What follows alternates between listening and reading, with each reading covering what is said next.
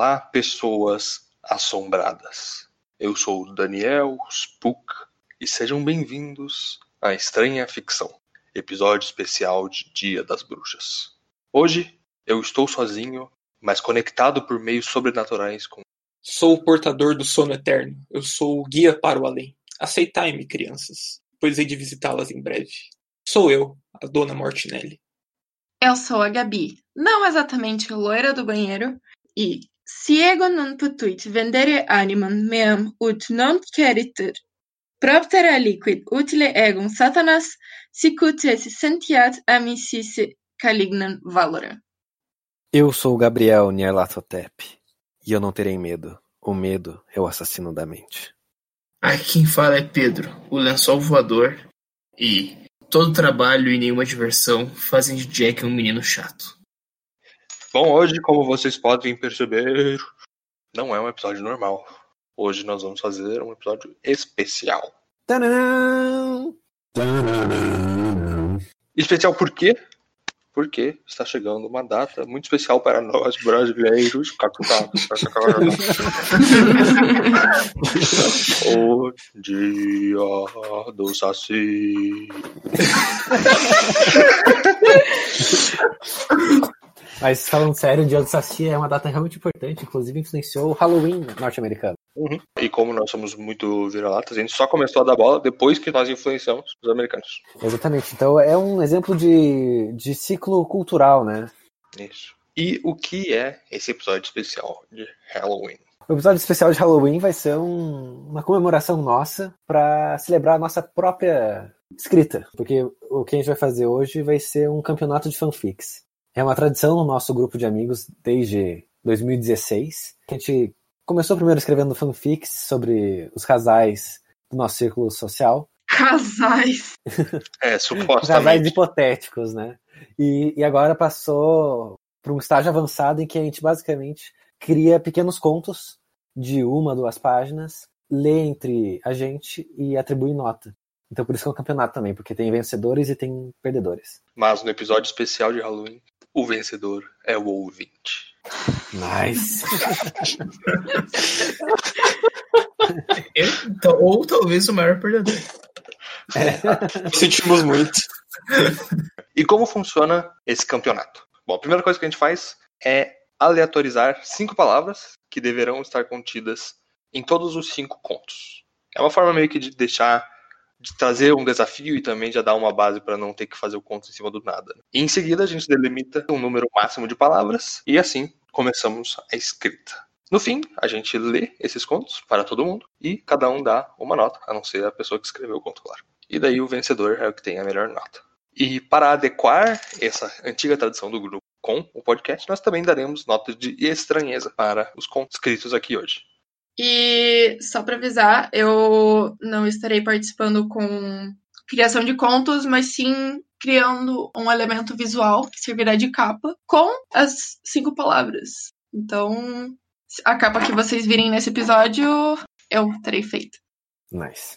Então, a primeira coisa que vamos fazer aqui é sortear as palavras. Né? Gabriel, como funciona esse sorteio? O sorteio é, funciona do seguinte modo.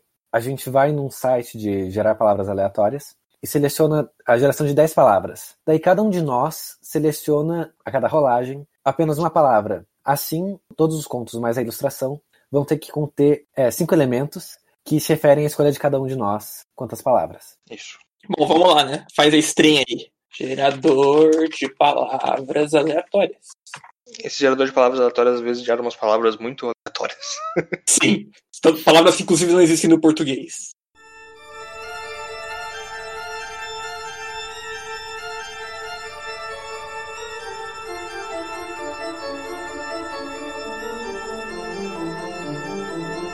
Certo, então após o sorteio, a minha palavra foi vazamento.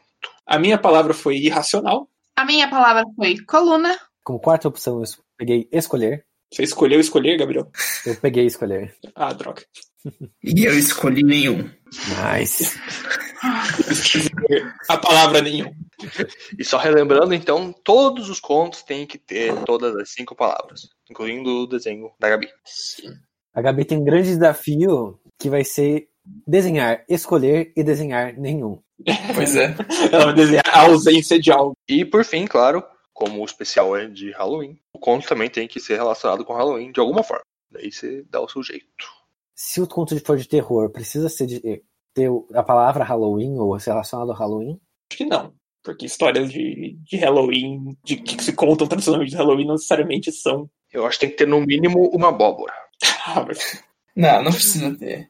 Eu acho que, se você pensar e falar assim, isso aqui é uma coisa de Halloween, tá ligado? Você não vai escrever sobre, sei lá, um conto sobre Zeus. Eu ia.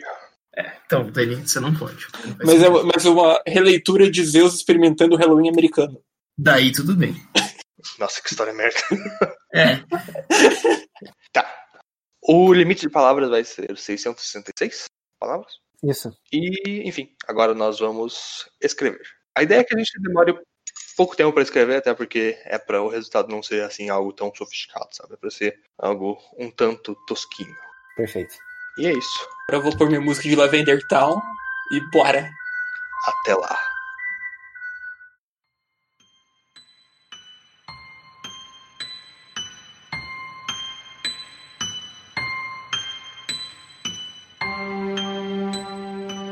A casa onde eu morava sempre sofreu com infiltrações. Desde quando eu era criança eu via as marcas causadas pelos vazamentos lentamente tomando o teto. Meus pais nunca pareceram se importar, mas, bem, eles nunca foram muito cuidadosos com nada. Nenhum dos cômodos estava salvo desses vazamentos, mas o pior era o meu quarto. No que nos outros eram apenas pequenos calongos, aqui parecia um inchaço verminoso. Mas de algum modo ele apenas crescia, sem nunca se partir. Por anos, eu assisti aquele lento borbulhar da tinta acima de minha cama, até que, recentemente, ela começou a se romper, revelando uma parede infestada de pontos negros. Nos dias em que minha insônia me mantinha acordado, eu ficava encarando as manchas, e por vezes eu jurava que podia sentir que algo ali se movia, como se saísse daqueles pontos e penetrasse entre as camadas de tinta logo abaixo. Era quase imperceptível. Eu não conseguia notá-los nos cantos da minha visão, mas eu tinha certeza que estavam ali. Os dias passavam e a infiltração parecia acelerar cada vez mais, tomando mais e mais da tinta logo acima de minha cama. A estranha sensação de movimento também se intensificava. Quase todos os dias eu via os seres invisíveis rastejando por ali, desaparecendo logo atrás de minha cabeceira. Certa noite, fui acordado próximo à aurora da manhã. Sem razão, clarão ou barulho óbvio, tentei afastar a embriaguez do sono e perceber meus arredores. Foi então que eu vi. O sutil e tímido burburinho dos entes que ali residiam era agora um silencioso frenesi. Com um formigueiro enraivecido, os seres se encontravam e se desencontravam, se sobrepunham, escalavam uns aos outros e atacavam o que ainda havia da parede, apenas para depois retornar às suas pequenas grutas do negrume úmido. Eu podia senti-los escalando o pé da minha cama, o mesmo pé encurulado, para meu terror. Meu braço descansava enquanto eu dormia. Depois daquilo, passei o resto da noite apenas à espera da alvorada na nossa pequena cozinha, sentindo um leve, mas persistente formigamento em meu braço direito. Um pequeno calombo se formou no lugar que formigava, e a cada dia ele parecia crescer um pouco e penetrar mais fundo na minha carne. Ora surgia uma vermelhidão, ora enrijecia ou ainda descamava, mas não importava como estivesse. Na calada da noite, o formigamento ressurgia um pouco mais forte que no dia anterior. Aos poucos, o inchaço se espalhava, gerando mais e mais pequenas protuberâncias. Cada dia que passava, uma vontade racional de arrancar essa mácula de mim crescia. Seria tão simples, apenas fincar um canivete em meu corpo, contornar o nódulo e arrancá-lo. Só resisti porque aquilo já chegava no meu osso.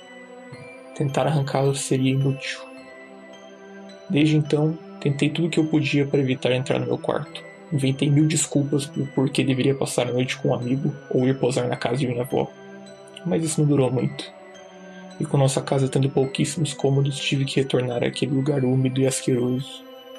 Os poucos dias que me mantive distante dali eram visíveis. As manchas já tomavam do teto ao chão e ameaçavam continuar se propagando para os lados. Escolhi afastar minha cama para o meio do quarto, de modo a ficar o mais longe possível da parede infectada, e prossegui com uma fútil tentativa de adormecer. Entre a paranoia e os movimentos cada vez mais pronunciados vindos da parede, passei muito tempo me revirando na cama, mas eventualmente apaguei.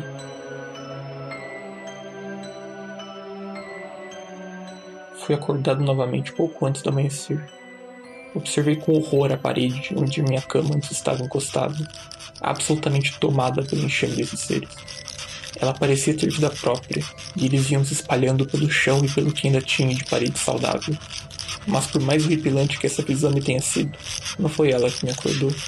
Estremeci quando notei que meu colchão pulsava na mesma frequência da parede, e aos poucos minha coxa, minha coluna e até meu pescoço começavam a formigar.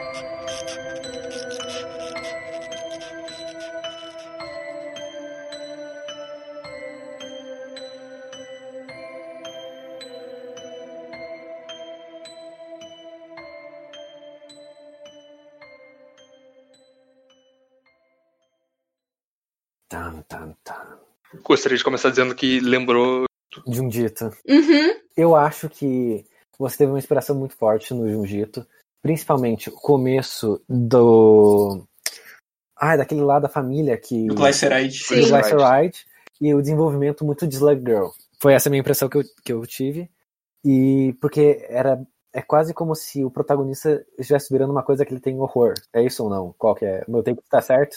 É, de certo modo, eu não pensei nisso. Não pensei em Slug Girl. Eu notei que tinha semelhanças com Glyceride enquanto eu tava escrevendo, mas não foi intencional também. Foi só da onde uhum. eu tenho inspiração. Não, claro. Mas eu achei, eu achei bem interessante o conto. Ele não uhum. foi uma loucura da porra depressiva. Foi uma loucura da porra altamente psicológica, mas fundada num, numa coisa horripilante que tava acontecendo na vida dele, né? E agora que você falou, na verdade, quando eu fui pensando em qual tema seria disso, o tema é bem parecido com o de Glyceride. Olhando agora. Sim. Foi esse negócio de você estar tá preso fui... num lugar nojento e você não consegue escapar dele. Eu fiquei imaginando esses bichinhos como sendo os do... Ai, daquele... Né, da Viagem de Chihiro. Sim, sim.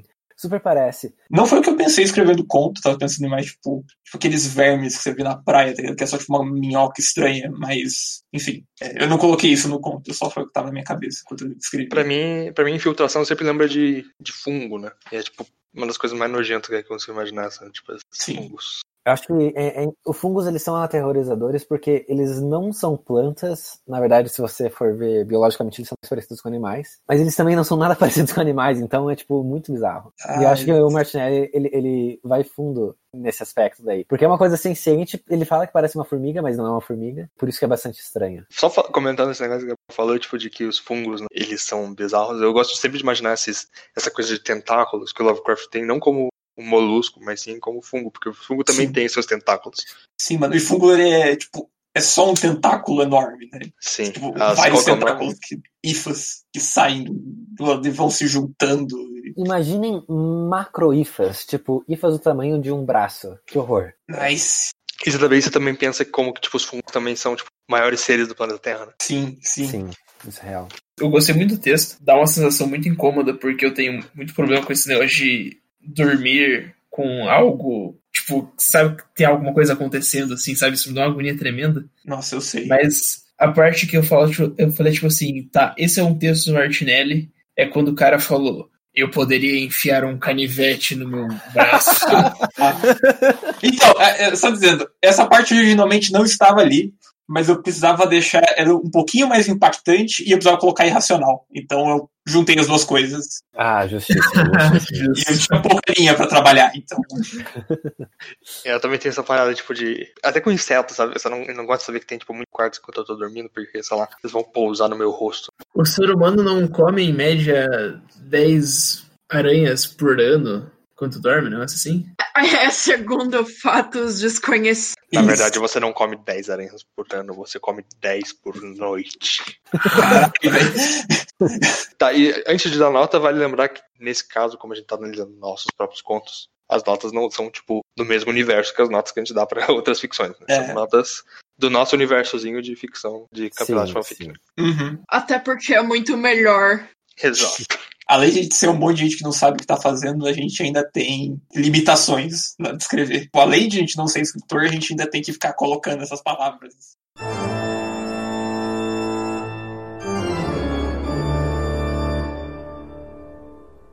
Eu gostei, gostei do tema, gostei da escrita, é interessante, sabe? Tipo, principalmente essa vibe de Junji Ito, eu acho que você conseguiu tipo, trazer estilo junjitesco, interessante. Então, eu acho que nessa vibe, o final, né, ele termina com ele, tipo, estando infestado pelos bichos, né? Não sei, tipo, exatamente se daria pra ir além disso, sabe? Tipo, no final, pra terminar a história. Ah, então, eu queria fazer isso, só que acabou o espaço. Ah, tá. Faz sentido. Mas eu achei que foi um final ok. Sim, sim, ficou. Eu acho que eu vou dar oitenta e sete vírgula oito. De cem, eu imagino. Sim. Não, de dez. Tá muito bom mesmo. Ah, então aqui o especial vai ser de nota de cem. Beleza, beleza. Tá bom. Mas a estranheza, de três a doze, é bastante estranho, né? Tá, esse negócio dos, dos vermes que aparecem das paredes e tal. Mas, obviamente, a gente não tem como trazer coisas tão estranhas assim, tipo, numa história curta, né? Então, acho que vou dar um oitenta e sete vírgula oito. Pras duas? Sim. Eu gostei bastante, como o pessoal já comentou aí, a questão do Junji Ito se assemelhou bastante. Infelizmente, eu, eu fiquei com aquela sensação de quero mais. Eu fiquei esperando aquele término certinho, sabe? Mas eu gostei bastante, então vou dar um nove vírgula três. Ah, desculpa. noventa e três. E nota de estranheza tem que levar em conta também que são contos da nossa, da nossa equipe, né? Então, pra estranheza, talvez um cento e dois. Nice. Caramba. Nossa, eu tô muito feliz com suas notas. Acaba agora. Tá mentira. Tudo que é bom dura pouco. Sua nota é dois. De cem. Não, mentira.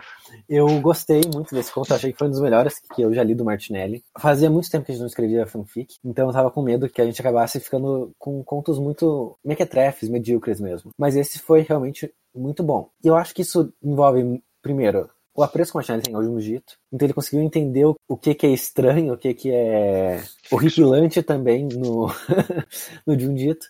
E conseguiu articular muito bem essas ideias. Eu senti um pouco também essa questão da pele e talvez um pouco da autoflagelação serem, tipo, o Martinelli mesmo se pondo na história, então esse foi um aspecto muito legal. Mas eu senti falta de um final que me deixasse boquiaberto. Porque tem todo um desenvolvimento, uma tensão que vai, vai aumentando, mas essa tensão não encontra nenhum, nenhuma válvula. Então termina numa tensão maior ainda, mas sem nenhuma conclusão. E isso me deixou um pouco decepcionado, mas é, é plenamente compreensível dadas as limitações que a gente tem aqui no campeonato de fanfic. Por isso que eu vou dar oitenta e cinco pontos, ou melhor, oitenta e cinco vazamentos pro conto do Martinelli. E pra estranheza, eu vou dar noventa e cinco. Nice. Então eu acho que foi um conto muito sólido e muito adequado também à proposta que a gente, que a gente teve aqui. Eu gosto muito do jeito que você escreve, Martinelli. É sempre bom ler os seus, seus, seus fanfics. E eu achei muito legal isso, bem disso da gente, que a gente falou. Que de ver o quanto as nossas leituras dos outros episódios têm influenciado a gente hoje, hoje em dia, sabe? Eu gosto muito de notar esse negócio, né? Essa clara influência do Junji Ito. E ah, eu não sei, eu achei muito massa. O conto me deu uma agonia tremenda. Eu, nice. Eu tenho muita agonia com coisas na minha pele. E diferente dos outros, eu gostei muito do final. Porque, tipo, você fica na agonia junto com o personagem, sabe? Se ele não tem uma resolução, você também não tem. Pra mim, isso agregou a história, enquanto se ele tivesse um final fechadinho, que você, ah, sei lá, eu virei uma poeirinha, digamos. Não ia me agradar tanto. Então, minha nota vai ser um oitenta e sete e minha nota de estranheza um noventa e dois. Nice. Então, vamos ver a média. A média foi oitenta e oito vírgula dois. E a média das estranhezas foi um sólido noventa e quatro vírgula dois. Eu achei que tinha ficado redondinho, mas não achei que tinha ficado tão bom pra vocês darem notas assim. Eu só tenho algumas críticas ao meu próprio conto. É, primeiro, o final podia ser um pouco melhorado. E segundo, ele é muito derivativo, né? Eu, tipo, eu não tinha reparado o quanto do Glyceride tinha nesse conto. Eu sabia que tinha um pouquinho, mas eu não tinha reparado o quanto tinha até reler aqui com vocês. E eu quero dizer que só fazer parte do podcast tem me fazendo enriquecer meu arcabouço cultural, digamos assim, porque, de novo, olha, eu escrevi o bagulho inteiro baseado em algo que a gente já fez aqui. Mesmo que isso aqui não dê, tipo, audiência, fazer isso está me fazendo bem. Imagino que todo mundo concorda com esse detalhe dos pontos positivos de grava. Não, tá me fazendo ficar mais burro.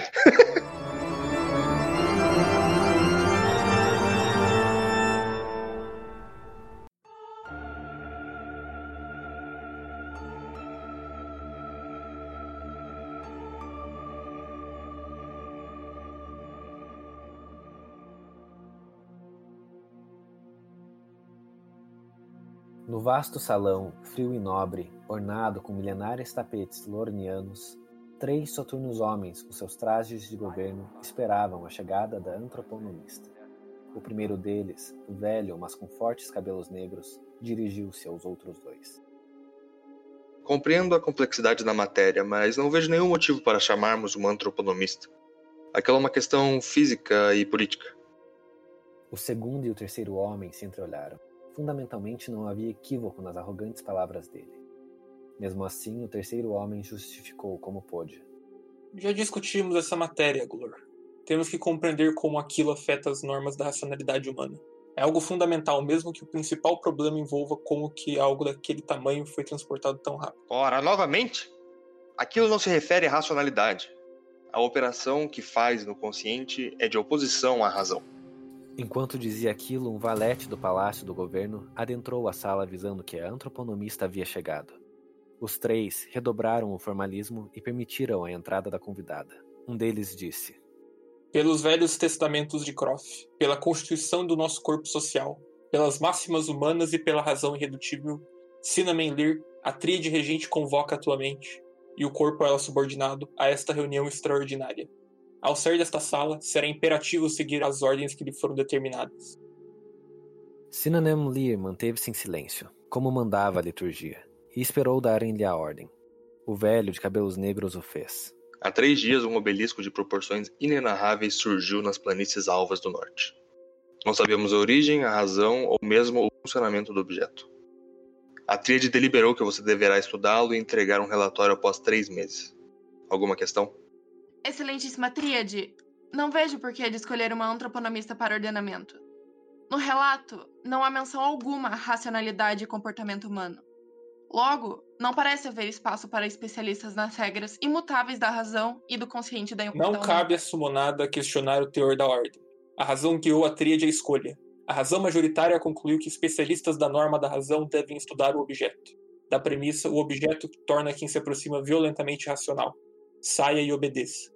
Computando em silêncio, Sina Menlir atravessou o portal prateado do salão e percorreu o corredor dos majestosos e enormes pilares de Sinal, os quais só puderam ser erigidos através da razão maior do consciente, descoberta pelos antroponomistas e operacionalizada pelos líderes da Terra. Em sua cabeça reverberava a palavra arcaica e irracional.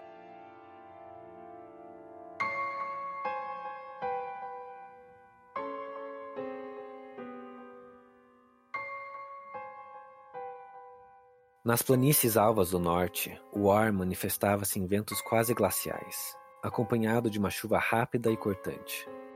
Os campos estavam tétricos na ausência de qualquer luz solar capaz de romper o teto de nuvens revoltas que assombravam a região. As luminescências esporádicas naquela escuridão sem fim se davam através de raios, os quais a cada descarga iluminavam algo aterrador. Lyra observava pela primeira vez as planícies naquele estado. Via, através do vidro de seu transporte, uma coluna, diversas vezes maior que os pilares de Sinal. À medida que se aproximava do objeto, podia observar alguns corpos contorcidos, inermes no chão. Pensou terem sido alvos da irracionalidade, e esse pensamento lhe causou sentimentos estranhos e inesperados. Como algo daquela magnitude poderia existir? Como poderia ter chegado às planícies alvas? A base do objeto continha adornos e contornos impossíveis, com relevos e vazamentos simultâneos, e durezas e maleabilidades complementares, como se algo maior tivesse o esculpido pelo mero prazer de confundir os incapazes de compreendê-lo. Nada disso se referia às normas da razão humana. Mesmo assim, Lyra estava ali. Mesmo assim, ela sentia que deveria estar ali. Quando ela deu um passo adiante, na direção do objeto, seu cérebro dobrou em si mesmo, e todos os axiomas da razão se esvaíram pela racionalidade cósmica, inumana e dura da coluna. Os efeitos do obelisco a atingiram, tornando-a absolutamente delirante, como se tornariam todos os demais humanos biologicamente limitados a si mesmos. O efeito já havia se alastrado pelo continente, e continuamente sua intensidade aumentaria. A razão inumana já havia se instalado e manifestava-se reiteradamente no ato sádico de ordenar ciclicamente pessoas à morte nas planícies alvas do norte, a partir do Salão Governamental de Sin-Ao.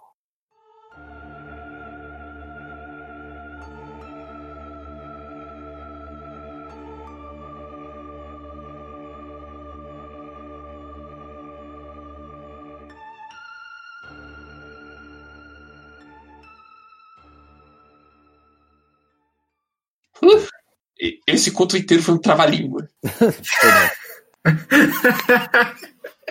Eu só não entendi o que é de Halloween. Porque é assustador. É Lovecraft. É, é, Asimov e Lovecraft se encontram. É. é Eu tava esperando quando ia aparecer o polvo. Caralho, velho. O polvo acho que é o maior ponto de contato entre Asimov e Lovecraft. Você não colocou ele, Gabriel. É verdade. Eu, eu, eu não entendi essa última. Período específico. É a parte mais importante. Tá, enfim, eu vou explicar essa. O que acontece basicamente é o seguinte: tem um governo regido por três pessoas, com tradições muito fortes e baseados numa entendimento da, da condição humana, que é uma racionalidade. E essas três pessoas, já começa estranho porque elas são muito racionais, mas elas estão discordando. Elas ordenam uma pessoa pra ir nesse obelisco, nessa coluna enorme, porque ela surgiu do nada e ninguém consegue explicar.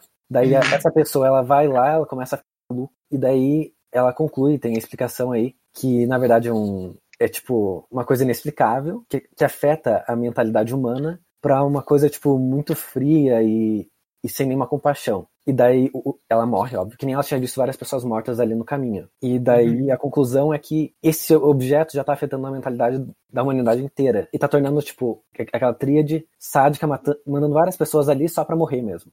Entendi. Vou reclamar que tem muita palavra difícil. Okay, tudo bem. Eu acho que o engraçado é que o Gabriel já escrevia assim antes do podcast, agora eu só tô entendendo que é por causa do Asimov. Sim. Sim. Pra ser sincero, eu acho que esse me lembrou, me lembrou um pouco mais especificamente os do Homo Sol e do. Dan Potts. É do...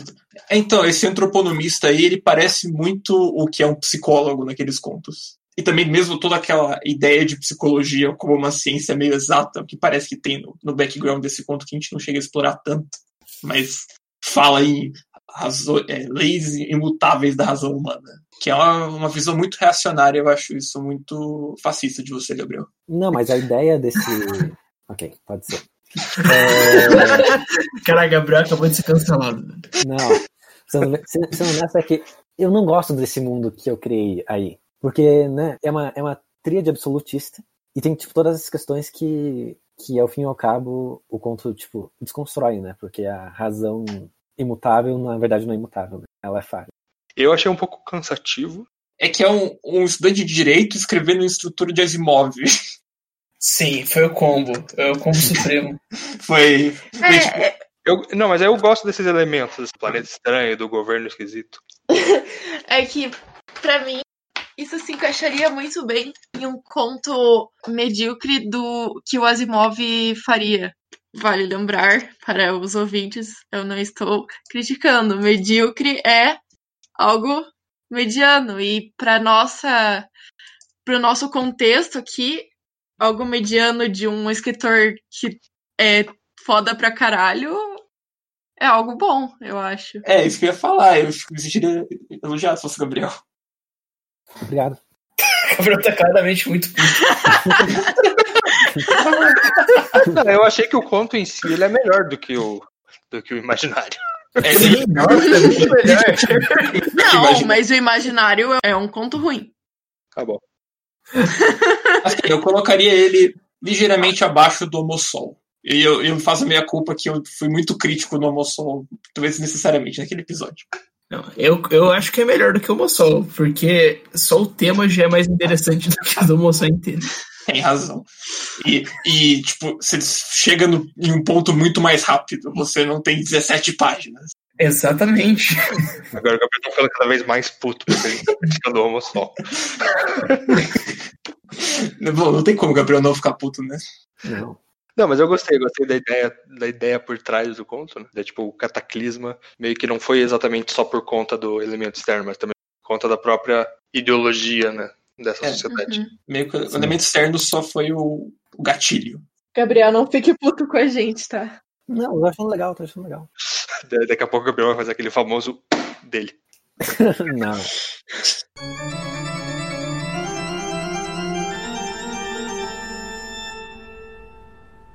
pra começar, ter todos os negócios do, do Asimov, o Gabriel sempre escreve do jeito do Asimov, agora eu consigo entender isso, é muito legal. Mas eu realmente gostei pra caralho de ele ter juntado esses dois estilos de estrutura de governo asimoviana se deparando com o horror cósmico lovecraftiano. Eu achei que foi uma mistura bastante interessante. Ele, com, sendo o stand de direito, fica muito pesado no conto isso, que pra mim me atrapalha um pouco, principalmente porque eu tava lendo isso em voz alta enquanto... e daí eu me falava tudo. Mas tem todo aquele formalismo que é um formalismo bem rígido, fica óbvio no conto, que enriquece ainda a ditadura que fica, que dá tudo errado depois. Então eu gostei, eu acho que a forma, mesmo que eu tenha problemas com ela, enriquece o conteúdo, a junção de referências é muito boa, o, termina numa crítica social foda, é, tem... Tem uma crítica a coisas do Asimov que me incomodavam, o que é muito bom. Então, eu vou dar um noventa. De estranheza, coluna extraterrestre que deixa as pessoas malucas é tipo, ah, Lovecraft padrão, digamos assim. Não é tão estranho, mas a estrutura de governo em si é a parte mais estranha. E eu gostei dela, então eu vou dar noventa e cinco. Vai. Eu gostei, eu gostei bastante. É, na verdade... Tiveram algumas partes que eu fiquei... Assim, tiveram algumas partes que, que me deixaram meio... Eu não vou falar entediada, porque é um, curto, um conto muito curto pra ficar entediado. Mas meio estagnada. E talvez isso tenha um pouco a ver também com, a, com as, as palavras muito difíceis. Mas, no geral, foi um conto que eu gostei. Eu só ainda não entendi muito o que tinha a ver com Halloween. Eu não achei ele tão aterrorizante assim. E então, é, mas mesmo assim eu gostei.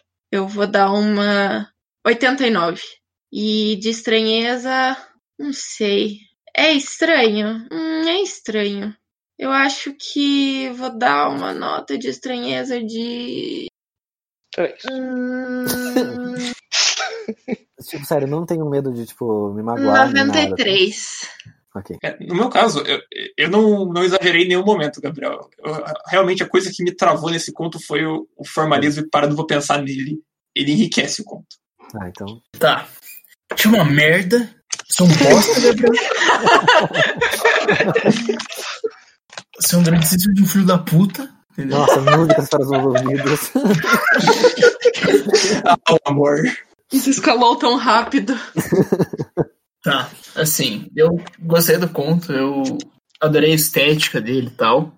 Eu acho que, inclusive, ele renderia um, um conto mais longo, assim, mais bem trabalhado no futuro, assim, se quiser fazer, tipo, dá fácil, assim, no, no pouco que você apresentou dele. Eu acho que talvez, pela nossa restrição de tamanho, é, tempo, coisa assim, falta, faltou é, um pouco de um desenvolvimento. Eu acho que Eu não sei, eu, eu tive uma dificuldade em entender o que estava acontecendo e, se, e seguir na história, sabe?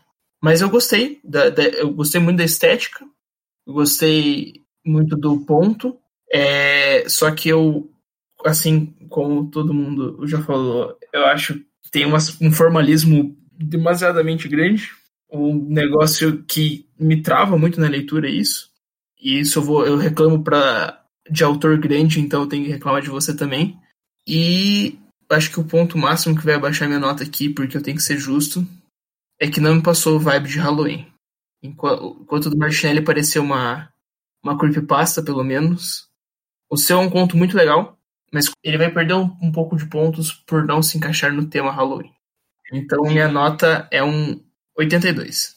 É verdade, é verdade. Eu não tirei nota pensando nesse negócio de que não era tanto Halloween. Então vou mudar minha nota para oitenta e sete.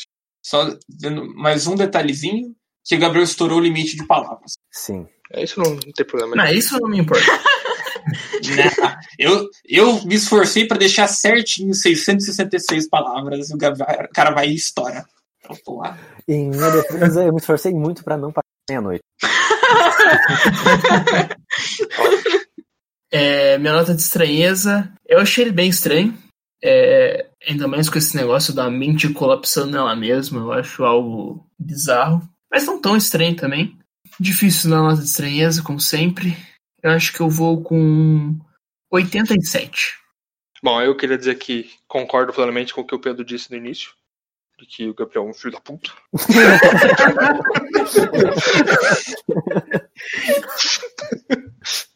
Mas fora isso, eu particularmente gostei do conto. Como eu disse, eu acho que ficou um pouco cansativo no meio, né? Não acho que o fato dele fazer direito seja a causa disso. É, eu acho que é. É, é. Contribui, no mínimo. Sim. Eu acho que o Gabriel, inclusive, ele já fez alguns contos atrás, né? Que coisas ainda muito mais bizarras do que isso, em sentido de não entender nada. Mas eu gostei, gostei da ideia, gostei da forma como você trouxe as coisas asimovianas. E não sei se até que ponto dá pra dizer, tipo, que é um Lovecraftiano, só porque as pessoas ficam doidas, sabe? Eu acho que isso é um pouco reduzir as coisas, né? Mas eu gostei de qualquer forma da ideia e gostei da filosofia por trás, né? Dessa sociedade ruindo. Não tem mais muito o que dizer. Eu concordo que o lado de Halloween dessa história foi bastante forçado. Sendo assim, vou dar oitenta e seis. Já na estranheza, eu acho que, sei lá, não tem, assim, tanta estranheza assim, pra mim. O que tem de estranho, tipo, tá, uma sociedade diferente, de outro planeta vai ser diferente, então, sei lá. Só por isso já, tem, já é um pouco estranho ser uma sociedade de outro planeta. A não ser que seja da Terra em algum futuro muito distante. E daí, sei lá, um obelisco chega e deixa as pessoas irracionais. Legal, tal. Não sei se é tão estranho assim, então vou dar um sessenta e sete.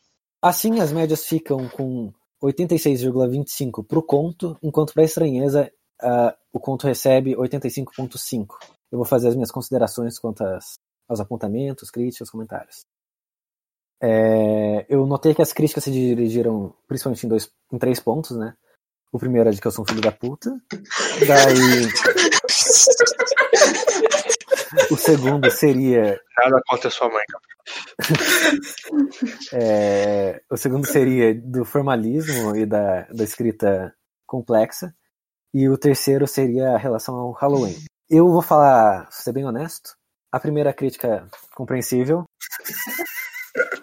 sem nenhum demérito pra minha mãe. Exato. Tá, quanto ao formalismo, eu acho que a ideia, o jeito formalista que eu escrevi, ele foi mais proposital do que pôde transparecer. Porque eu, eu queria construir uma sociedade que fosse altamente racional, mas altamente cristalizada. Porque eles tinham conseguido alcançar algum, algum nível de certeza no mundo que seria intransponível. E, nesse, e nessa medida, o conservadorismo faria sentido, né? E foi por isso que eu desenvolvi uma sociedade nesse sentido, com nomes muito diferentes, muito estranhos, para afastar o leitor um pouco da noção que poderia ser um mundo igual ao nosso. Mas quando eu fiz isso, também foi no propósito, no propósito de pensar. Será que é tão diferente do nosso mundo a despeito dos nomes? Mas é claro, eu não esperava, eu não esperava que ninguém aqui tivesse, sei lá, tempo ou estamina o suficiente para pensar de verdade o conto, até porque a gente não faz isso com nenhum conto, a gente tá todo mundo cansado, já passou da meia-noite, já passou da uma hora da manhã, então talvez tenha sido um erro estratégico, então concordo, mas tinha essa, tinha, tinha essa, essa estratégia e essa razão de ser do formalismo. Quanto ao Halloween, eu queria pensar, quando eu escrevi o conto, numa coisa que fosse, tipo, genuinamente estranha, mas a gente, nós somos pessoas muito, tipo, acostumadas com estranho, a gente faz um podcast sobre isso, e eu pensei que partir do nosso ponto de vista seria um caminho destinado ao fracasso. Então a minha ideia foi criar uma sociedade muito diferente, com uma certeza muito, muito própria, e contestar essa certeza, porque quando você contesta essa certeza, você cria estranhamento. E daí o estranhamento maior, no caso, foi o estranhamento entre a razão, onde tudo é compreensível, e o irracional, e o incompreensível, e o inenarrável. Então foi essa a razão também que eu escolhi para tratar num conto de Halloween de uma coisa tão estranha, né? Que mistura... Quer dizer, no meu ponto de vista, que misturaria ficção científica com Lovecraft, que é uma coisa mística, né? Cósmica também. Então, são essas minhas considerações.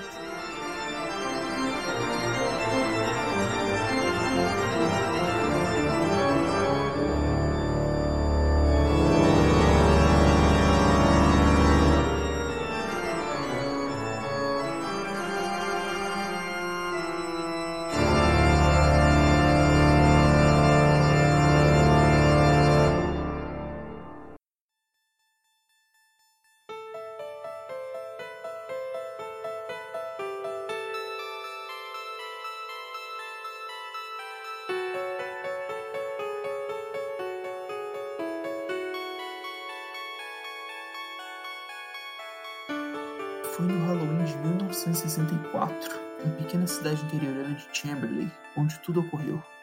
Ali, minha sanidade me abandonou e meus pesadelos ganharam vida. Até então, estava tendo um dia normal. Havia saído para colher abóboras com meu amigo Paulo, como em todos os anos desde que tenho memória. A tarefa, que normalmente durava horas e horas, dessa vez foi reduzida a minutos, pois logo na entrada encontramos uma abóbora grandiosa e perfeita, de um laranja tão belo que até hoje eu guardo em minha memória. Sem pensar duas vezes, a pegamos e voltamos para casa, ansiosos para entalhá-lo e assustar as crianças que batessem a nossa porta.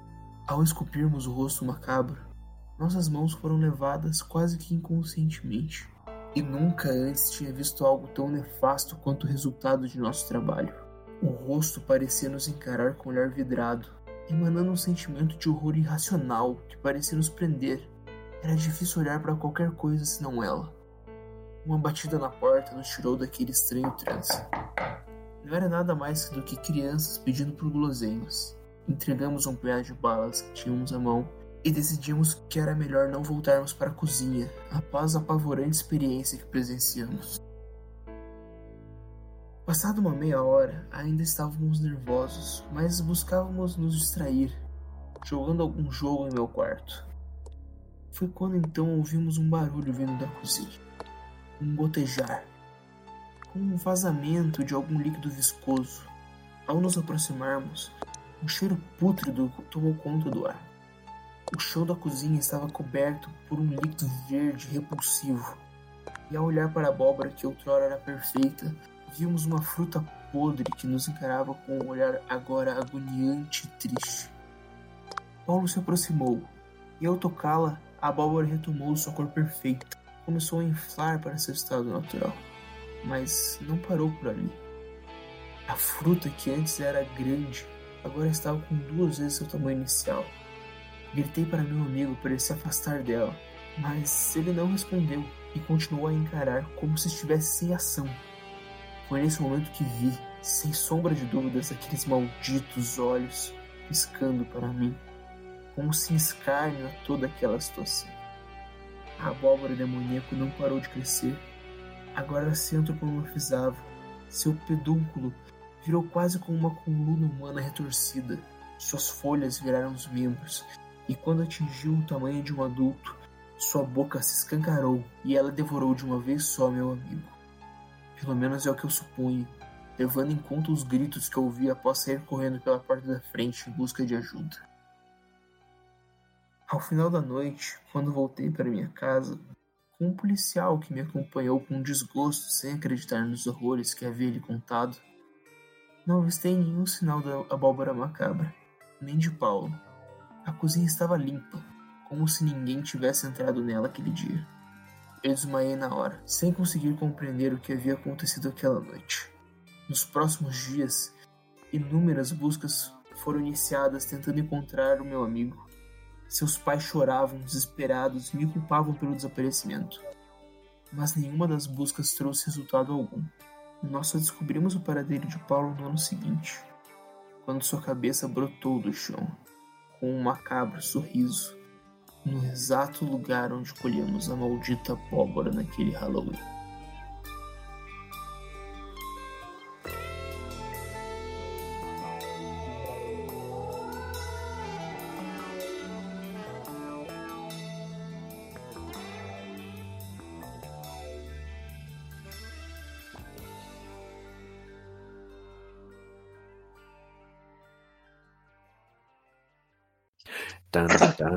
Caralho. Esse aqui é o pior depoimento que alguém já deu pra polícia. Sim. Eu curti. Eu também curti. Eu também. Essa, esse conto me deu uma... Passou uma vibe muito forte de, de um Weird Tale, sabe? Ah, sim. Eu gostei muito porque não tem explicação. Então, deixa tudo no, no plano do místico. Eu, eu me lembrei do episódio de Halloween dos Simpsons, que tem uma abóbora gigante que sai comendo as pessoas. Tem é pior isso. Que eu lembro de alguma coisa assim, não. Sim. Ele chega, ele chega do cara que tá com uma forma de semente de abóbora cozida e ele, ai meu Deus, você abortou os meus fetos.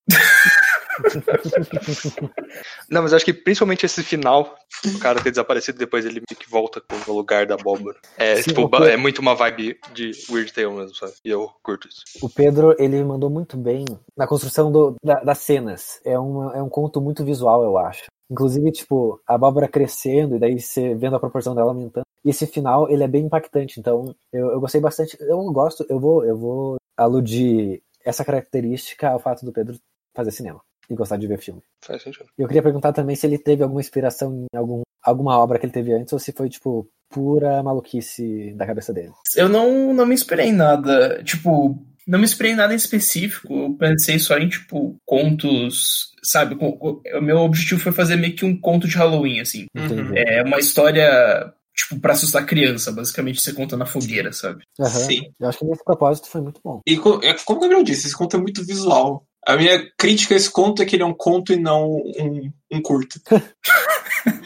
Enquanto eu ouvia o, vocês narrando ele, eu fiquei tentando visualizar ele como um curta, digamos assim, ou um filme. E se ele fosse pra ser um filme, na minha interpretação, ficaria meio como aqueles filmes trash, tipo A Bolha Assassina. Então, o que eu imaginei é isso, isso daria um bom episódio do Além da Imaginação. Sim, total. Super, super, Sim. super. É, eu acho que é bem nessa vibe que eu queria ir, assim mesmo. Hum, mas eu vou dizer que tem uma certa dissonância no texto e no... Talvez no tema, que é, tipo, ele tenta ser sério em alguns momentos, mas tem algumas coisas do texto que só, tipo, são engraçadas e acabam se perdendo um pouco nelas, tipo o amigo Paulo de Chamberlain. Não, foi isso. Não, ah, isso é... Ele pode fazer o cara fazendo intercâmbio. Isso, isso, é, isso é bobo pra caralho. Eu sei que é um negócio bobo pra caralho, mas é só, tipo, que me afetou lendo o conto. Eu tava, tipo, rindo do Paulo, tipo, ah, o Paulo de Chamberlain, e daí eu tava, tipo, mas tem pessoas morrendo.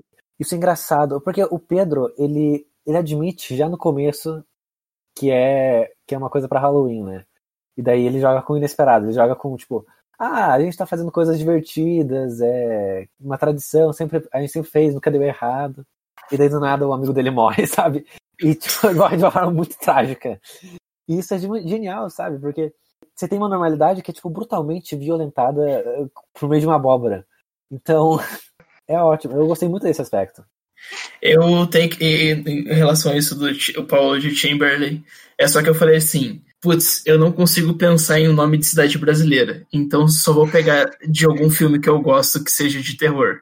Eu peguei a cidade do, de Chamberlain, que é do, do Carrie Estranha. Daí eu falei assim, putz, eu posso colocar nome estrangeiro, mas ia ser muito entreguista isso, né? Sim. Oh. Mas é, isso foi só um exemplo, né? Tipo, acho que algumas coisas como são escritas me dão um tom um pouco mais cômico, que acho que deixa o conto menos como algo trágico e mais como uma, meio que uma brincadeira ou uma paródia. Eu acho é. que daí isso seria mais um problema de, de sei lá, maturidade suficiente pra... Ora, ora, ora. Caralho, nice. Ora, não. ora, ora. Tá bom, desculpa, eu sou não, péssimo não, editor. Não, não. Ok, continuando, depois da crítica da Gabi... É, uma coisa que me incomodou foi o fato do cara desmaiar, porque isso é muito tipo Lovecraft shit, sabe? Exato, eu, eu, mas no momento que eu falei assim, o meu texto do Lovecraft, eu vou fazer toda a merda que Lovecraft faz também, eu quero ser impune. Ele não faz isso sempre, só fez algumas vezes e tosco. Eu não acho que seja tipo um problema de fato, mas, bom, também não sei. Eu acho que o Pedro, na minha interpretação, ele não tentou fazer uma coisa de horror. E, eu, e é por isso que eu tô repudiando um pouco essa interpretação de que é Lovecraftiano, a despeito do, do Pedro ter falado que se inspirou um pouco, tipo, pelo menos na estrutura nisso. Porque eu achei que parece muito mais uma tragicomédia. Você consegue, tipo, muito ver os, sei lá, vamos, vamos imaginar os personagens enquanto atores fazendo overacting nessas coisas, sabe? Sim, tipo, uma abóbora crescendo, eles tipo, ai meu Deus, uma abóbora tá ficando gigantesca.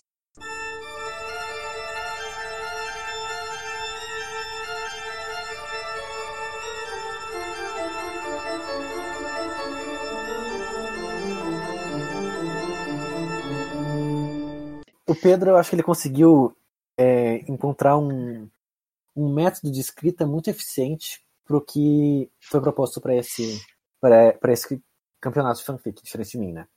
Então, ele conseguiu criar, criar uma narrativa que ela foi muito fácil de, tipo, captar, entender a lógica e, acima de tudo, é uma narrativa muito boa.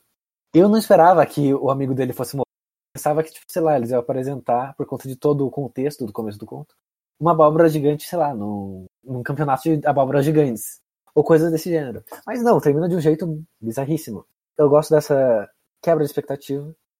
Eu gosto também do fato do Paulo morar em Chamberlain, e então ele provavelmente é uma vítima das fugas de mente, porque dá um, um grau de crítica social foda, porque ele morreu no exterior. Na verdade, as traduções americanas estão ceifando almas de imigrantes. É, exatamente. É, esse foi o objetivo do conto, né? Mas agora uma pessoa de fora não pode ter o nome Paulo?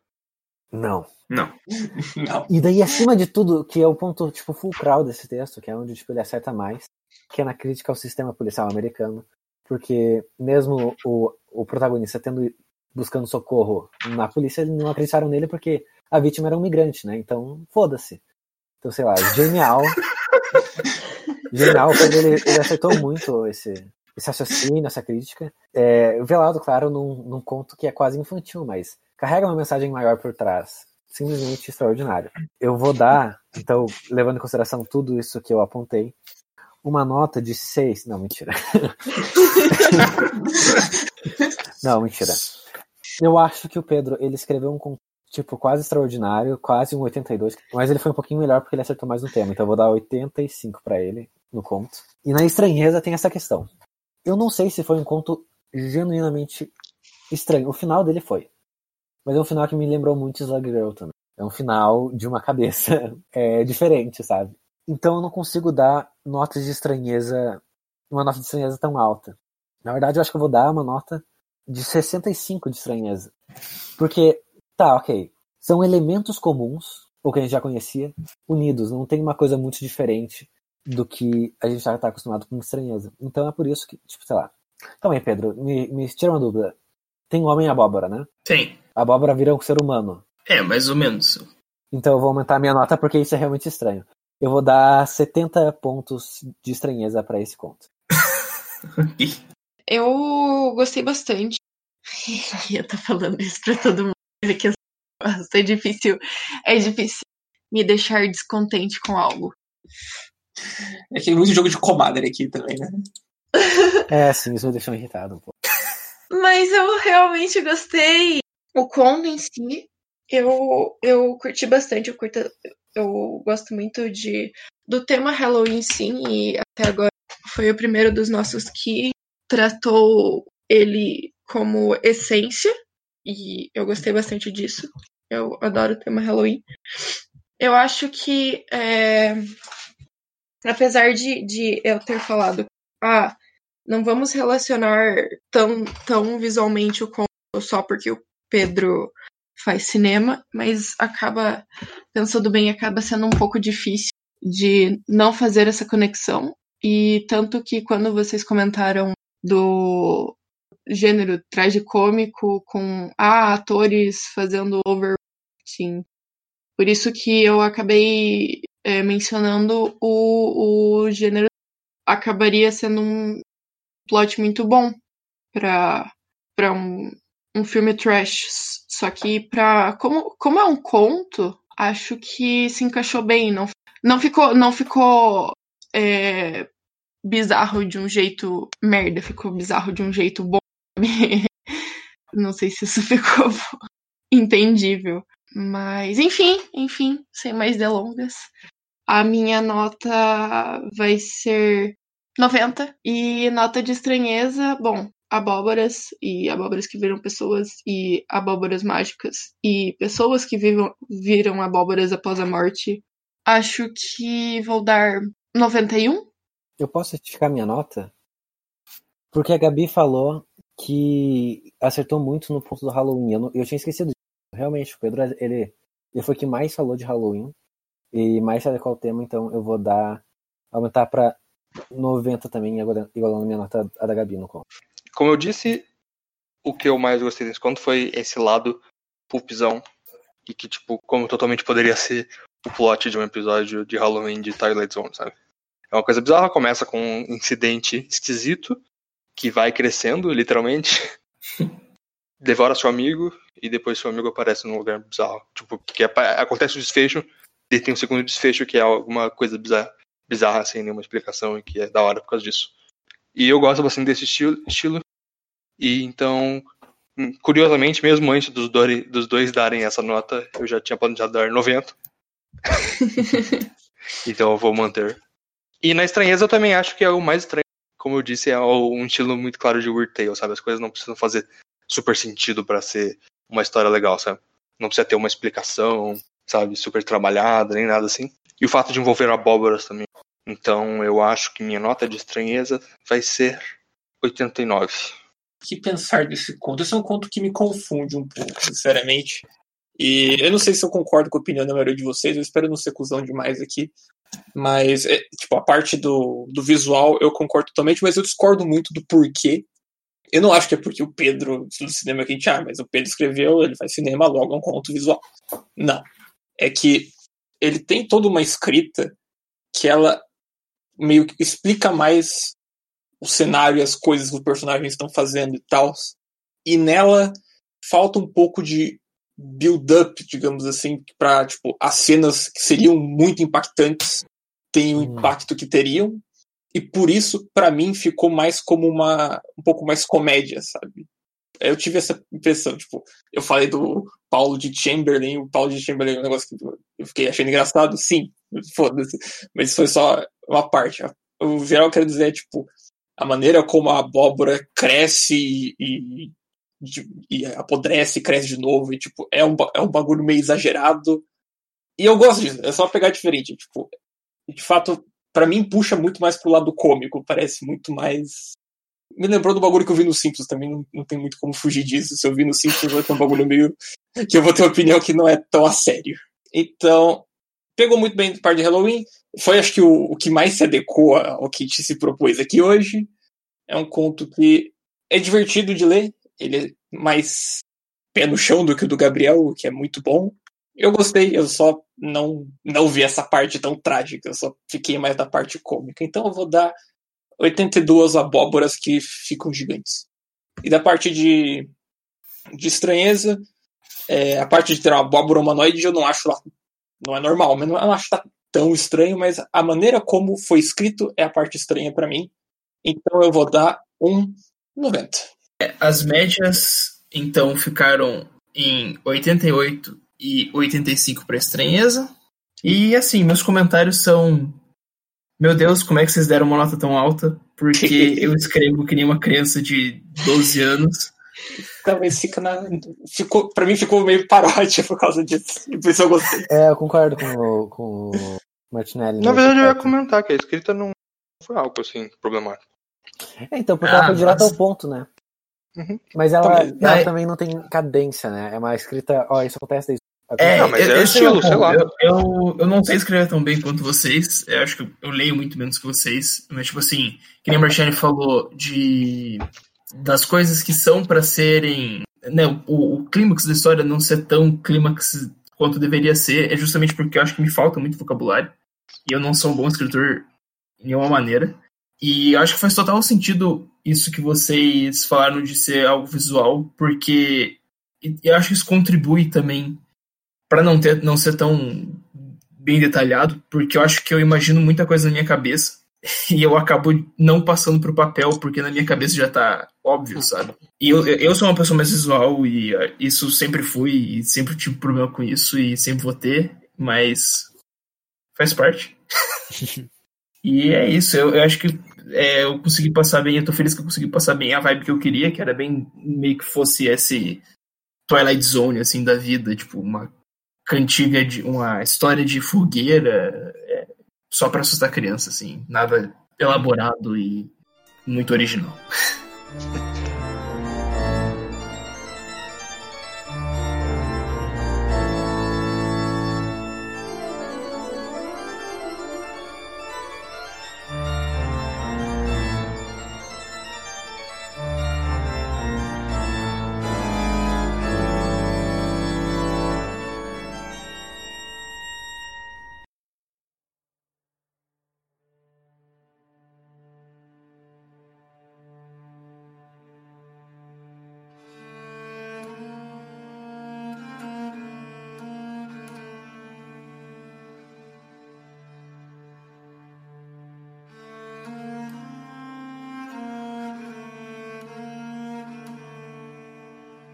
Foi com curiosa ironia que pus fim à angústia com que aguardava meus exames. Curiosa por ser boba, mas confortante por me retirar momentaneamente dos problemas correlatos ao meu apelo medicinal.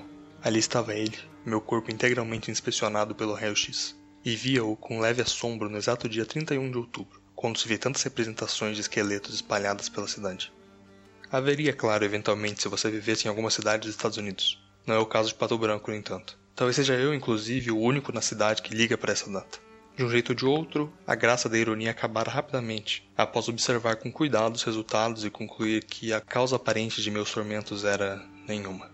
A angústia precedente fizera-se confusa com tal descoberta, uma vez que a inexistência de qualquer sintoma que a mais avançada medicina pudesse encontrar, e que, a princípio, tranquilizaria-me, na prática apenas afundava-me na dúvida da origem de tão estranhas sensações no meu corpo. Há um mês me assombro com fluxos subcutâneos, por vezes assemelhando-se a longuíssimas larvas que percorrem meus membros, e noutros momentos são como vazamentos que partem da minha coluna vertebral para só se acomodarem a alcançar meus pés. Por óbvio, todas as minhas consultas anteriores não deram indicações mais conclusivas do que me acomete. Assim segui fazendo exames, pois jamais aceitaria a simplista e consideravelmente ofensiva conclusão de se tratar de meras ilusões psicológicas. Sempre me considerei um homem da ciência, por isso insisti tanto em achar uma solução lógica, mas esse meio exauriu-se, de forma a restar apenas a extravagante suposição com a que me deparei despretensiosamente quando a moléstia não havia ainda despertado. Foi no dia primeiro deste mês, quando esperava o ônibus no ponto ao lado do cemitério, e uma estranha senhora referiu-se a mim. A princípio não dei muita bola, mas o que ela dissera foi mais próximo da compreensão de meus problemas do que a análise de qualquer especialista. Um pouco atônito, mas ainda sem responder, olhei-a com mais atenção, e vi que não se assemelhava mesmo a moradores de rua ou malucos quaisquer. Ela era idosa, mas olhando com cuidado era possível perceber a origem luxuosa de suas roupas maltrapilhas. Com um forte sotaque neerlandês, acusara a fratura em meu espírito e o desequilíbrio de meus humores. Ao se tratar apenas de tais palavras, não teria me causado tamanha marca. Mas o perfil daquela mulher deixara-as inesquecíveis. Talvez soubesse algo de medicina ancestral que pudesse ajudar, mas independente do que fosse, a cada minuto a sensação ficava mais insuportável em seu agoniante enigma. A noite já tomava a cidade quando cheguei ao cemitério e a vi, exatamente no mesmo lugar do início do mês. Sem dizer palavras, ela adentrou ao cemitério e eu de pronto a segui, e conforme eu avançava, crescia um latejar lancinante em cada veia de meu corpo, como se o fluxo sanguíneo corresse ao inverso e a oxigenação em meu cérebro explodisse em gases não mendeleivianos. As estrelas cintilavam para além de meus sentidos em cores vibrantes e alternadas, enquanto seguia num passo cada vez mais acelerado e irracional. Por fim, a senhora parou e olhou para mim.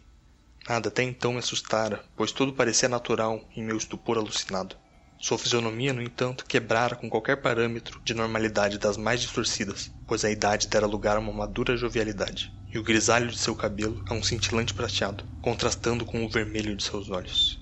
O espanto fez meu corpo ceder e, caído sob um túmulo, percebi que não sentia mais parte alguma de meu corpo. Então, sacando um bisturi cujo fio refletia com perfeição a lua cheia, fez-me alguma pergunta que não fui capaz de ouvir, mas já não fazia diferença, pois tudo que eu tivera a escolher já estava decidido ao entrar no cemitério. O fio do bisturi dividiu a pele de minhas costas ao meio, e sem perceber fui capaz de ver-me por um ângulo terceiro, na medida em que espectros saíam aos montes de meu corpo, dançando loucamente naquela terra macabra e desumana. Fui lentamente desvanecendo naquela fumaça espectral, enquanto eu via um esqueleto ensanguentado deixar o meu corpo e fazer uma longa reverência à mulher que me libertara.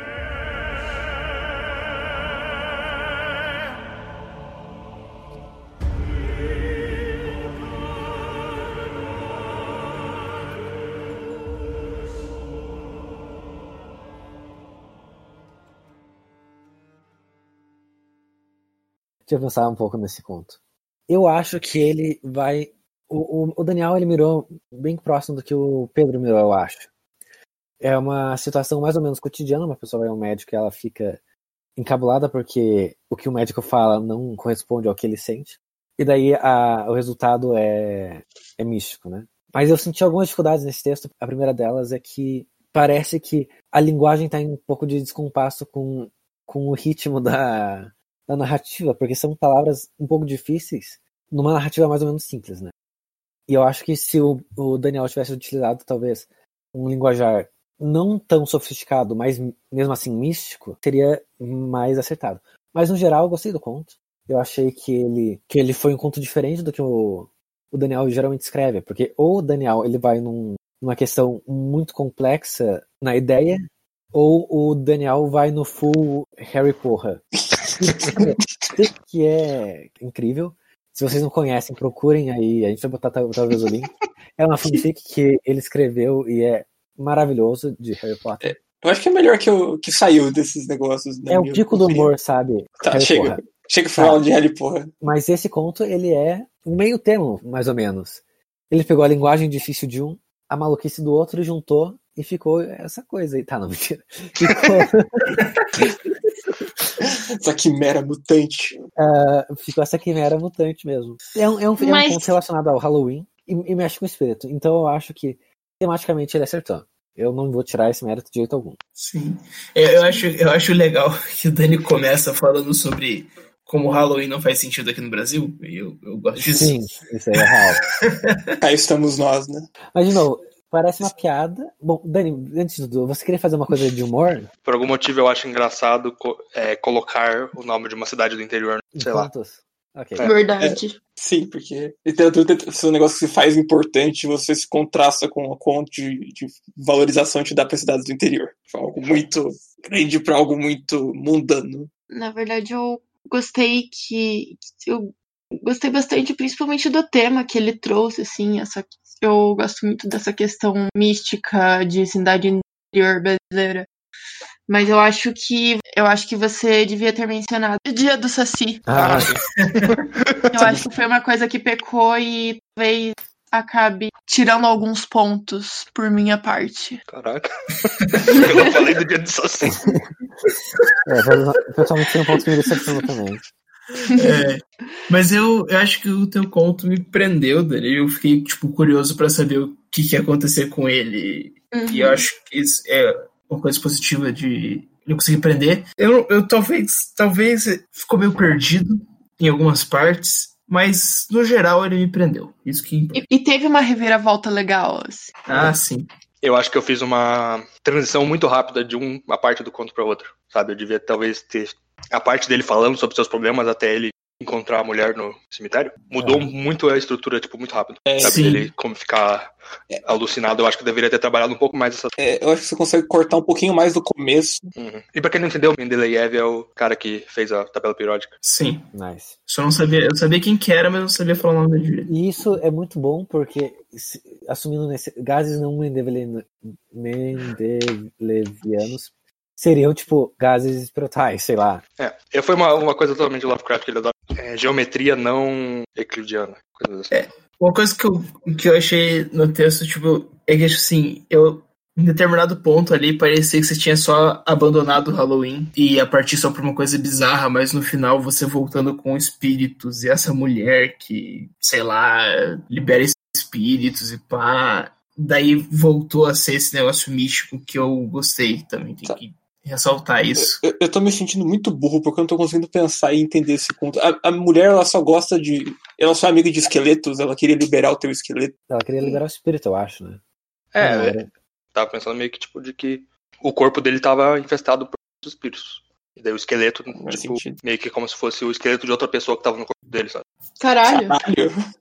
Bom, essa é uma ideia macabra. É, então, por isso que eu fiquei confuso. Mas, na verdade, eu acho que eu entenderia da maneira contrária, que é ele é um espírito invasor nesse corpo. Hum, faz sentido também. Eu acho que t- também o jeito que eu, que, que eu entendi quando tava lendo é meio que, tipo, sei lá, é, o esqueleto ele só cansou do corpo, sabe? Não necessariamente tem algum invasor, mas, tipo, ele se tinha preso ali, ele queria sair. Caralho, sim, mano, ele... O, o, o esqueleto se cansou do cara. Ele, tipo, ah, falou, mano, você tá muito chato. Sei lá. Eu nem tinha pensado tanto nisso, mas agora que ele começa vendo o próprio esqueleto, esqueleto no raio-x e depois o esqueleto dele sai do corpo. Sim, hum. eu acho legal. Então, mas eu acho que essa interpretação do esqueleto deve, é provavelmente a melhor mesmo, a que o Pedro deu. De tipo, é um esqueleto que ele só simplesmente cansou e ele quer viver a vida de com outros amigos. Mas eu tenho uma dificuldade de entender a motivação dos personagens. Mas também, eu acho que o Dani mirou no mesmo lugar que o Pedro. Então, nesse sentido, eu não vejo problema. Sim, foi uma ideia parecida. Então, eu vou entender esse conto como a história da mulher que, go- que é amiga dos esqueletos. E ela quer muito ser amiga de mais. E daí esse cara é só um cara que deixou o escrito dele puto. E daí eles acabaram se encontrando e todo mundo ficou feliz. Menos Sim, o cara o que cara, morreu. O cara toma muita Coca-Cola, tá ligado? Pois é. Eu acho essa parte mais, mais rica do conto é que é justamente esse negócio de você poder interpretar de várias formas. E, e esse o conto possibilita bastante, então... Tinha uma hora que eu achei que, eu achei que a velhinha ia... que ela era traficante de órgãos. Eu pensei nisso. Parece muito que podia ser isso, né? Eu achei que a velhinha ia ser um vampiro. Eu também achei que ela poderia ser um vampiro. Mas ela não achasse de xamã, talvez, né? Sei lá, o que que assustaria, tipo... Porque parece que, tipo, ele entra no cemitério já como... meio que como se tivesse já entrando num feitiço, sabe? Uhum. Sim. Não, eu acho que a tua pegada de fazer ele entrando no cemitério já como feitiço foi bem melhor do que só deixar, tipo, ah, era uma surpresa, uma armadilha, você vai morrer, sei lá. Tipo, o fato dele, tipo, ele também não teria muito por que resistir, porque ele também já não... Ele morreu ou não morreu não faz diferença, porque aquele negócio já tava incomodando tanto ele que...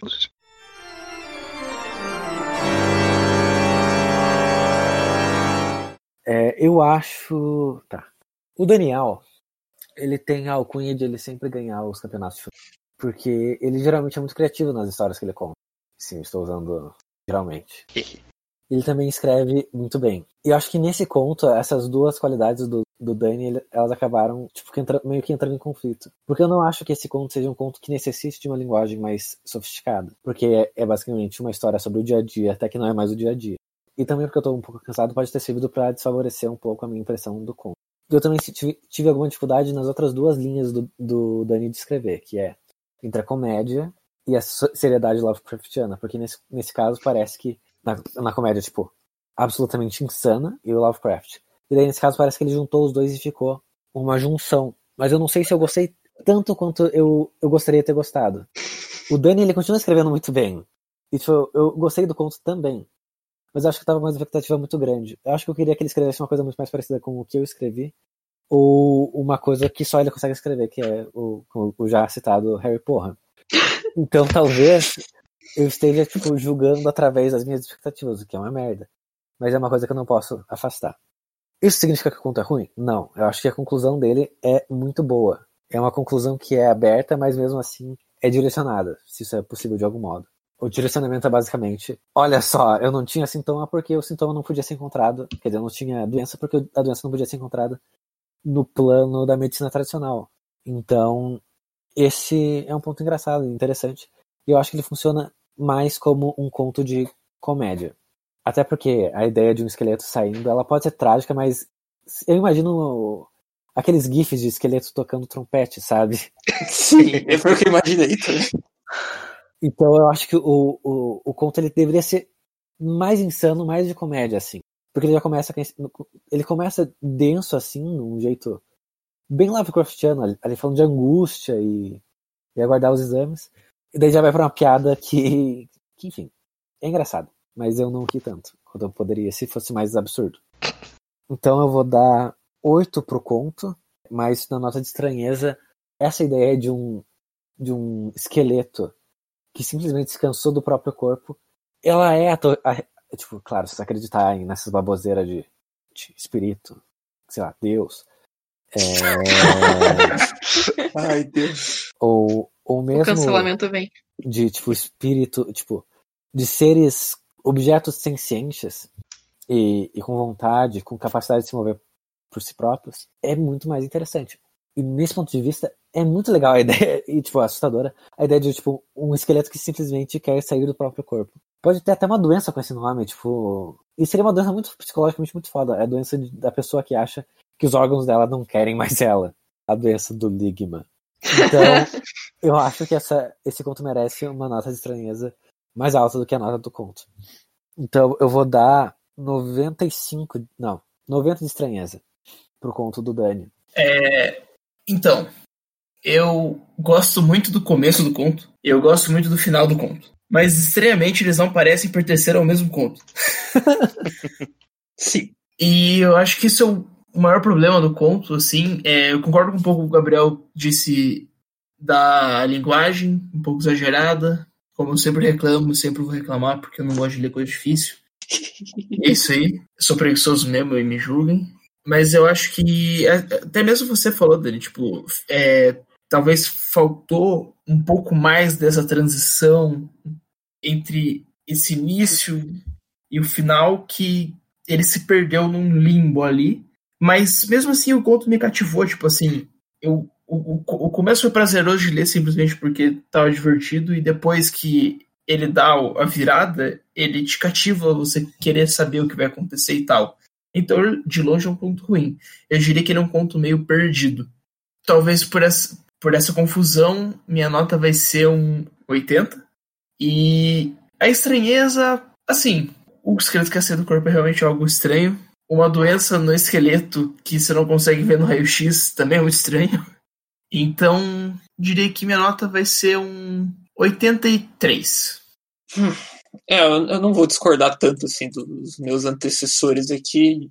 O, o Daniel sempre começa os textos sérios dele descrevendo uma pessoa muito excêntrica. Esse cara é muito bizarro e ele faz questão de ser bizarro. Ele é sempre, sempre que eu tô lendo, eu imagino uma pessoa com um bigodezinho, sem barba e um óculos fundo de garrafa. Por que será, não é mesmo? Literalmente Hitler. Então, eu tava pensando no Dani. Exatamente. Mas então, daí você tem toda essa descrição desse cara, que ele é um, um personagem extremamente interessante, e daí ele meio que cai na lábia, no encanto, numa situação com essa senhora, e ele é só meio que arrastado por isso, sabe? Ele não... Quem ele é não importa tanto no momento que ele tá com essa mulher. Então, tipo, de novo, é esse problema que as duas metades não encaixam. Tipo, tem um personagem muito legal que não é explorado no fim, e tem esse fim muito legal que meio que só acontece porque o começo não tem tanto a ver com ele. Mas daí eu fiquei... Quando eu li, eu fiquei olhando muito tempo esse texto aqui, e fiquei tipo... Eu, tem algo que eu, que eu não estou vendo, mas é porque essa ligação parece que não, não vai. Mas enfim, essa é a parte, é a parte da minha crítica. De resto, de novo, eu gosto muito como você descreve os personagens. Esse personagem é um cara bizarro. Eu gosto desse cara bizarro. E eu gosto da sacada do esqueleto saindo e dando... E mandando o cara se fuder e só, tipo, obrigado, moça. Eu vou dar um oito, porque, embora eu tenha criticado mais do que elogiado esse conto, ainda assim, escrito do Dani impecável. Eu não acho que ela foi... É, errada aqui, eu só acho que teve esse problema de conexão com as coisas. Eu acho que ela é muito boa. O que eu conseguiria escrever, descrever em três parágrafos, ele descreve com uma riqueza de detalhes gigantesca, é, absurdamente maior em uma página. Isso eu adoro na tua escrita. E é isso. Eu gosto das ideias. E a nota estranheza, eu acho que eu já falei o suficiente disso, eu vou só dar nota. Eu vou dar também um oitenta. É... Eu gostaria de ressaltar que, assim como Pedro, o Dani foi, junto com ele, é um dos únicos que se manteve fiel ao, ao quesito do Halloween. Eu achei isso muito legal. Eu gostaria que você tivesse explorado um pouquinho mais de misticismo, porque eu achei que ia, ia ser mais interessante. Mas, assim, no geral, estava muito bom. Como eles disseram, sua escrita é muito boa. O conto não me deixou tão atenta. Me deixou um pouquinho desinteressada, talvez, na parte do meio. Então, eu acho que isso deve àquele problema de conexão que o pessoal falou. Mas eu gostei bastante. Eu gostei. Gostei da, da velhinha mística. Velhinha porreta. Isso foi legal. E o esqueletinho. Eu lembro que quando a gente tava... Quando eu tava desenhando e vocês estavam escrevendo, tá, Spook, Scary Skeletons. Então, é, foi legal. Sobre as notas. A nota de, de, do conto em si, eu vou manter no meu padrão alto, porque eu gostei. Gostaria que tivesse mais misticismo, mas foi uma nota, uma, um conto muito bom. Então, eu vou dar uma nota de... Foi um dos contos que eu mais gostei na noite? Deixa eu pensar. Acho que foi. Eu acho que eu vou dar... noventa e cinco. Eu gostei. Eu gostei bastante. E pra nota de estranheza, não sei se eu posso dar uma nota tão alta. Eu acho que tivemos contos mais estranhos. Então, eu acho que eu vou dar noventa de estranheza. As médias ficaram oitenta e três vírgula setenta e cinco e oitenta e cinco vírgula setenta e cinco. Eu achei curioso o que você falou do personagem, porque eu não sei se, tipo, o que exatamente tem no personagem. ele é um cara ficcionado em Halloween que mora em Pato Branco. E, tipo, é só a, a maneira como ele, ele reage às coisas, como você descreve, que dá essa personalidade pra ele. Entendi. Não é... Talvez não seja tanto uma ação específica dele, é mais como, ela, como ele é escrito. Uhum. Eu acho que o meu maior problema mesmo é que eu começo pensando numa coisa e termino fazendo outra. É, aconteceu é. nessa vez só, nas outras vezes não sei se aconteceu, mas... Não, aconteceu outras vezes, sim. Mas acho que essa foi a, a vez...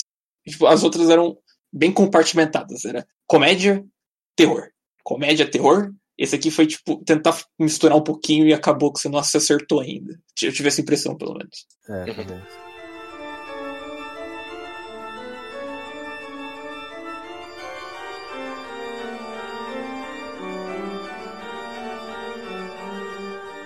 Então, o vencedor do campeonato é... O Martinelli. Todos ganhamos. Todos os ouvintes. Mas o Martinelli venceu do Pedro por dois décimos. O Martinelli ganhou disparado. Estranho. Nice. Fico feliz. É, é foi mais estranho. Yay. Eu fiquei curioso desse conto. Eu também gostei do meu, apesar dos pesares.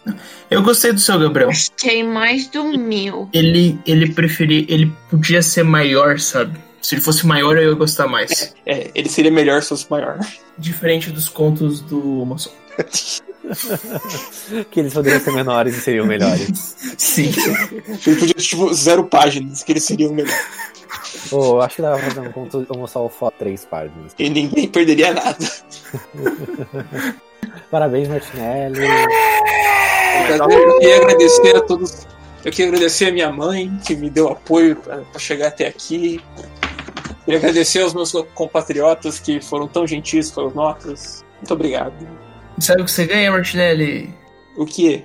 Nada! Não, calma aí. O Martinelli vai receber um post no Instagram falando pra pessoa ler a fanfic dele. Olha. Meu Deus, muita pressão. Não, acho que dá, dá até pra colocar todas, né? Mas a gente faz um destaque pro Martinelli. Isso, a do Martinelli vai ter em negrito. Isso, é o vencedor. Negrito e itálico, por favor. Sublinhado também. E riscado. E com aquele negócio de marca-texto atrás também. Nice. Em caixa alta. E dessa forma chegamos ao fim desse primeiro episódio especial do Estranha Ficção. A partir da semana que vem voltamos com programação normal. Mas pretendemos no futuro mais especiais desse tipo. Provavelmente datas comemorativas. É, a gente não sabe se isso aqui foi uma boa ideia ou não, então, por favor, se você quiser se pronunciar, diga o que você achou disso aqui, se foi uma boa variação, se foi, tipo, sim, sim. Só, só tá ocupando espaço. Cara, ouvinte, não sei se você sabe, mas a gente tem uma comunidade muito ativa no Instagram e no Twitter. As pessoas geralmente comentam coisas lá nos posts. Então, se vocês quiserem interagir com a gente, que nem fazem outras pessoas, assim, super a pena, a gente se diverte, a gente integra muito a comunidade. Façam parte Sim. da equipe Estranha Ficção, por favor. Eu quero agradecer aos inscritos do Estranha Ficção no Spotify, no YouTube. Nada disso seria possível sem vocês. Então, o verdadeiro campeão desse campeonato, apesar de Martinelli ter recebido o prêmio é, verbal, o prêmio moral é de vocês. Muito obrigado. E se vocês quiserem que no próximo campeonato tenha um prêmio em dinheiro pro campeão, vocês enviam dinheiro. Tudo eu tirei. Na verdade, como o verdadeiro vencedor são os ouvintes, o dinheiro que eles iriam doar pra gente já está para eles. Caraca. Caramba. O dinheiro que eles doarem pra gente, a gente distribui igualmente entre todos. Tirando cinco por cento pra gente. Sim. Como diria o maior ficcionista de todos os tempos, daquele tal qual produz para aquele tal qual necessita. Dani, Dani, que dia é hoje? dezoito. Caralho, a gente tá tentado, hein?